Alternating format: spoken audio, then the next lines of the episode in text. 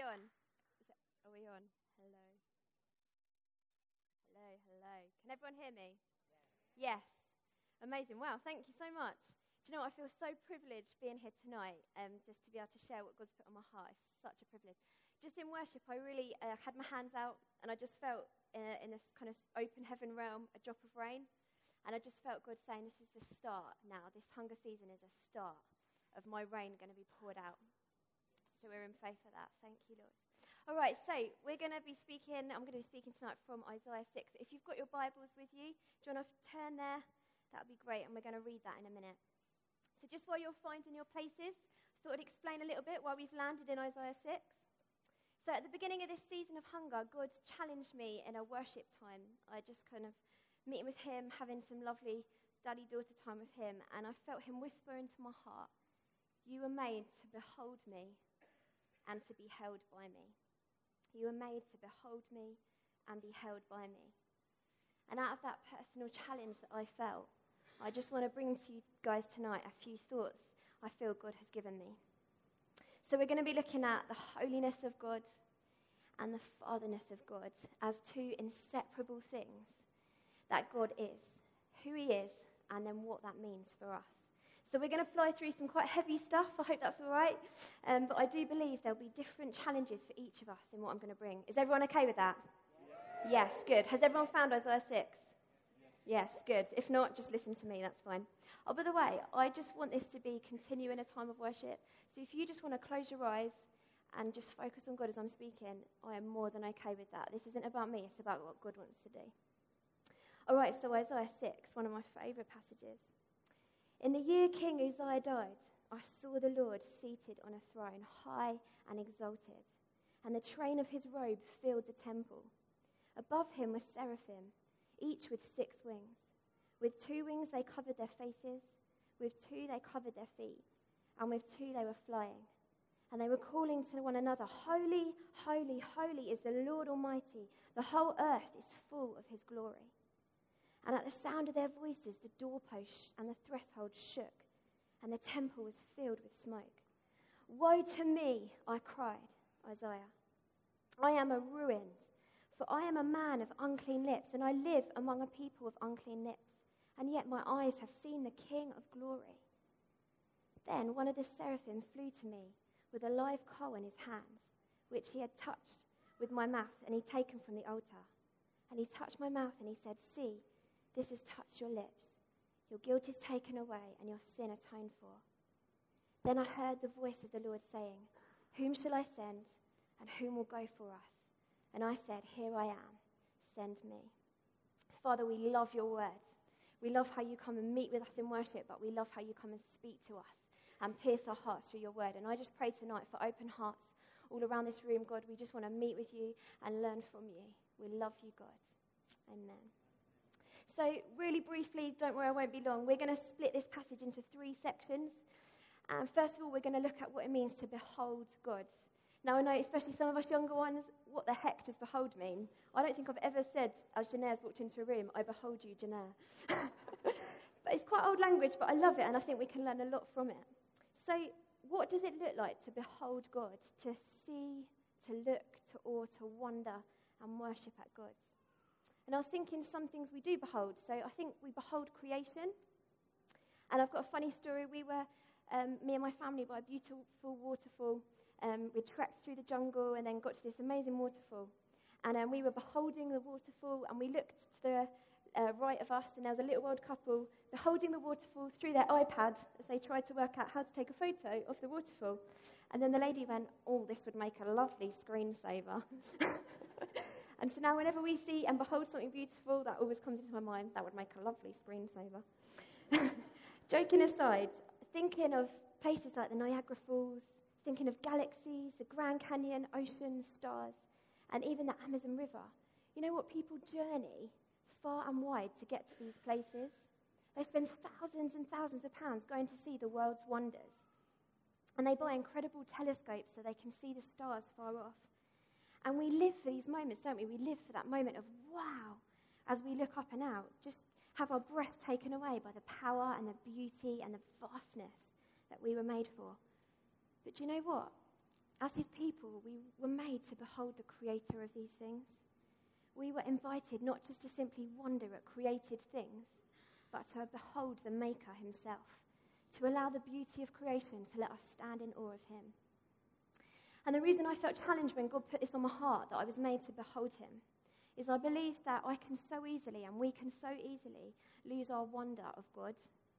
I think there's a righteous fear that we can lose. We can dull down his holiness and try and make him too like us. We can water him down and be so worried about the next Christian fad, like it's all about knowing Jesus as your best friend. We can go from God Almighty to God Almighty so quickly. Yes, we're made in the image of God. And yes, Jesus is our very best friend. But you know what? He is holy, He is pure and spotless, He is set apart, He is completely good. And we were not. So, in Isaiah's vision, the angels help us a step closer in understanding how holy God is. So, let's just think for a moment how powerful angels are. In Andrew Wilson's book, Incomparable, has anyone read it? I love it. If you haven't read it, read it. It's brilliant. He has a whole chapter called Yahweh of Hosts or God of Angels. And it explains how just one angel wiped out 185,000 Assyrians because their king had defied the living God, defied his holiness with their evil. So when we're talking about angels, we're not talking about chubby babies with wings floating around in the sky, but roaring, powerful warriors. Yet, we see in Isaiah, as we've just read, that the seraphim angels who continually worship at the throne of God have a set of wings specifically set aside for the purpose of covering their eyes so they don't actually see God. Andrew Wilson says about this how awesome do you have to be to make sinless, ground shaking angels cover their eyes so they can't even see you? Isaiah sees God and he falls flat on his face like he's dead. Isaiah sees this glimpse of the holiness of God and he cries out, pleading to see no more, as he recognizes how unclean he is compared to a holy God. Now, hallelujah, we live on the other side of the covenant. We live in the righteousness of Jesus because Jesus, the Holy One, came down, the Holy One amongst the unholy. People should have died when Jesus came near them. They should have dropped down on their faces dead. But instead, Jesus reached out and he touched people with his holiness. He touched our impurities to make us pure. And we praise God for that. But we must not lose sight of the fact that God is the Holy One. And it is outrageous that we can come now through the blood of Jesus and worship him. And you know what? Just on the last bit of this thing, out of all the descriptive words in the, in the world that the angels could choose to sing about God, on his throne. It's not love, love, love. It's not grace, grace, grace, or even beauty, beauty, beauty. But for eternity, the word the angels choose to sing is holy, holy, holy. And I think we need to take a note of that. I think we possibly need to rethink how often we worship God in all his holiness. Does he still blow your mind? Does his mysteries cause you to wonder and to awe? Because they should. So, although we can't see him yet in the flesh, we can behold him by spending time with him. So, just practically, we can stop just our busyness lives and we can be with him. We can read about him in the Word. We can sing songs like him, like we've done tonight, but also just on our knees in our room. We can think about him. We can invite his Holy Spirit to give us revelation. Beholding him in graciously small moments that we can handle for more revelation of his holiness. So I just ask you when was the first, the last time you had a face down moment with God? Where you gave him time to just stand and behold him, to crumble in awe at his beauty and his glory, to have your hearts melted at his roar, to be stuck in the weightiness of his glory, so thickly invited into your heart that you just can't take anymore, because you were made to behold him. Let's just pause there for a moment. If you want to, why don't you just close your eyes and raise your hands? I just feel this is a holy moment in God. Father, thank you for your holiness. Thank you that we can even talk about your holiness and not drop down dead. Thank you for sending Jesus to come and touch us with your holiness. And I ask in this place tonight, would you do something in our hearts, God? Would you set that fear, that righteous fear in our hearts again? That you're so good, but you're so pure. I ask, just come and challenge us, convict us, speak to us in your precious name, God. Amen. So, beholding God, next, be held by Him. As I said, the two are intrinsically linked. God is holy, but He's our Father, and He's our Father who's holy. I was listening to Matt and Beth Redman kind of preach the other day, and Matt Redman said, The throne room of God, however, isn't just a place to be reverent, but to find refuge. And just as I'm going to speak about this, I believe that some of you tonight, as Paul said, we come as um, children or orphans. I think some of you need to get this deeper in your heart. I know I do as well. I Continually need to soak myself in this truth about being held. So as we bow down before his holiness, we hear the beautiful, loving voice of a daddy who then lifts us up from our crumbled awe heap on the floor and lifts us into his hands.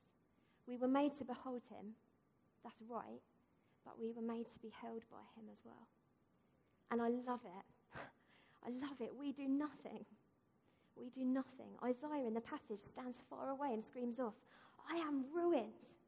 And it's God that sends his angel to place the coal on Isaiah's lips, to cleanse him from the altar of sacrifice. And hey, what a beautiful picture, a prophetic picture of what the Father then did for us in sending Jesus as his Son to make a sacrifice, to cleanse us, so we could know God. What a beautiful picture. So, all this is in, um, initiated by a loving Father who stopped at nothing to win you back. And I love the picture of being held. I think this picture speaks of a permanency, an intimacy, and a tender gentleness, which some of us need to know tonight.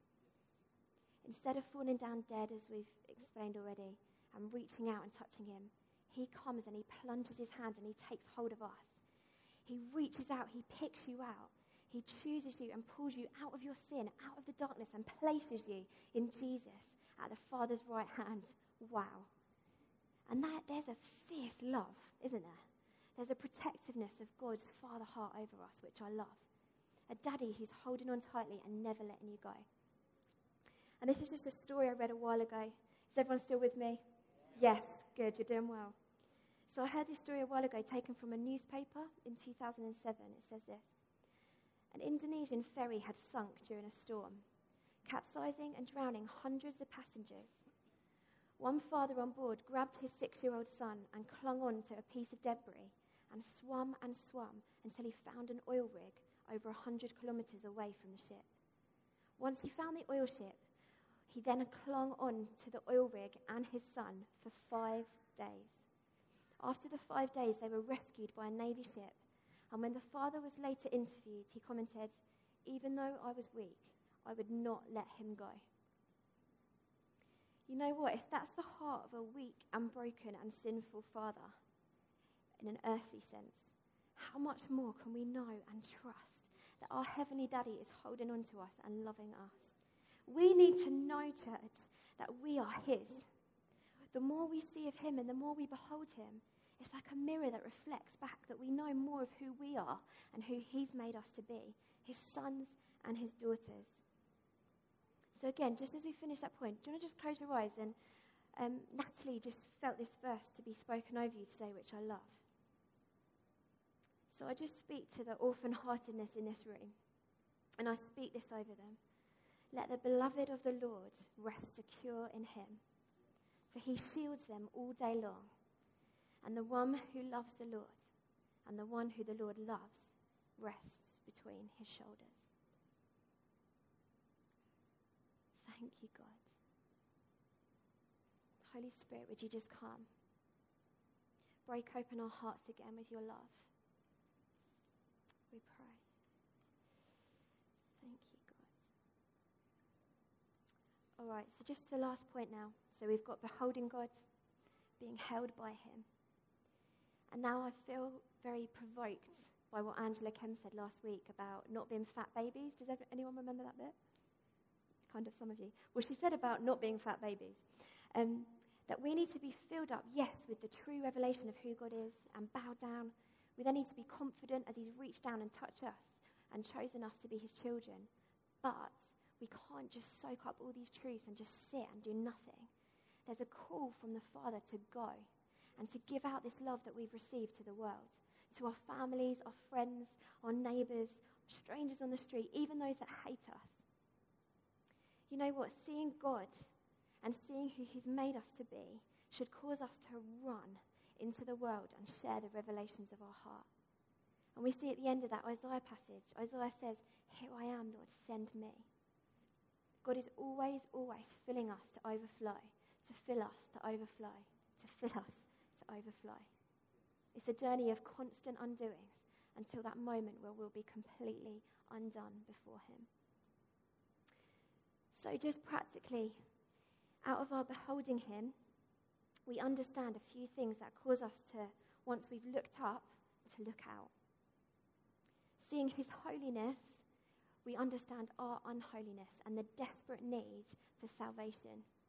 Mission is birthed within us when we see this in God. Isaiah even says, I've lived amongst the people of unclean lips, yet here I am, send me. And I believe even tonight, some of you are going to get that heart of mission again as you look to God and look to his holiness. When we behold the power of God, we see that he has overcome, that he has the victory for us. And we pray and see things change because we've seen the power of God. When we see his beauty, our eyes change focus away from ourselves and onto him and his beauty because it far outweighs anything we could ever see. And isn't that a timely message that the world needs to hear? And when we behold his heart, we see compassion and mercy flowing to unjust situations, and we stand amazed that God would even use us to see breakthrough in the darkness with his glorious light. And then, as we're held by him, what happens out of that? We're held by him, we realize we're sons and daughters, and we sit on a true foundation. So, for the world, we recognize our value. Where the world devalues so many things, we recognize our value in him. We recognize a different, deeper beauty where the world tears down um, outer ugliness and disregards people because they don't look right. God values the beauty and the image likeness that He's put in each side of, us, each one of us. And then we recognize that all can come. In a world so full of division and hatred, and even now with kind of elections and stuff going on, it can so easily seem like this world is just tearing apart.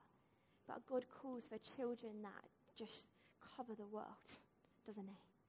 that on his throne one day he's going to be covered by every tribe and every tongue with his children. So we take our value, our deep beauty, and our acceptance in God, and we take it out to the world. Just saw this, just to finish off, a quote on Instagram the other day. The world needs to see a church who can keep her love on. It needs to see mature sons and daughters, powerful people who know how to walk in freedom, practice intimacy, and invite people around us to become his children. Can we just stand together? That would be great.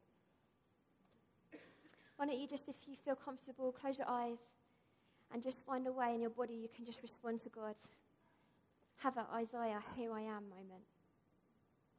I'm calling us tonight to recognize again that a life of worship is not just about singing songs, and it's not just about having a good discipline in our quiet times. It's about meeting with God and receiving revelation about His glory, His majesty, and then receiving revelation about who we are in Him, that we're His children, that we're deeply loved by Him, that nothing can take us away, and then running headfirst, followed by Jesus, into the world to take this message that we carry. So, God, I ask, would you come flood this place? We thank you that we have the privilege of beholding you and being trembling in fear and awe, standing before you. And we thank you that you come and bend down and you pick us up and we, we get to be held by you. And I ask for people in this place that need that fear of God, would you just come and reveal yourself to them? We ask for people in this place that need that revelation of them being a child of you to come. Holy Spirit, come and touch hearts, we pray. We love you so much, God. We love you. Thank you, God. Thank you, God. Kia Baba. So I think we're just going to worship. I know we're nearly running out of time, but don't miss the moment. Don't miss the moment. We can just sing one more song and you can meet with God the same way that you would after hours of worship because He's outside of time.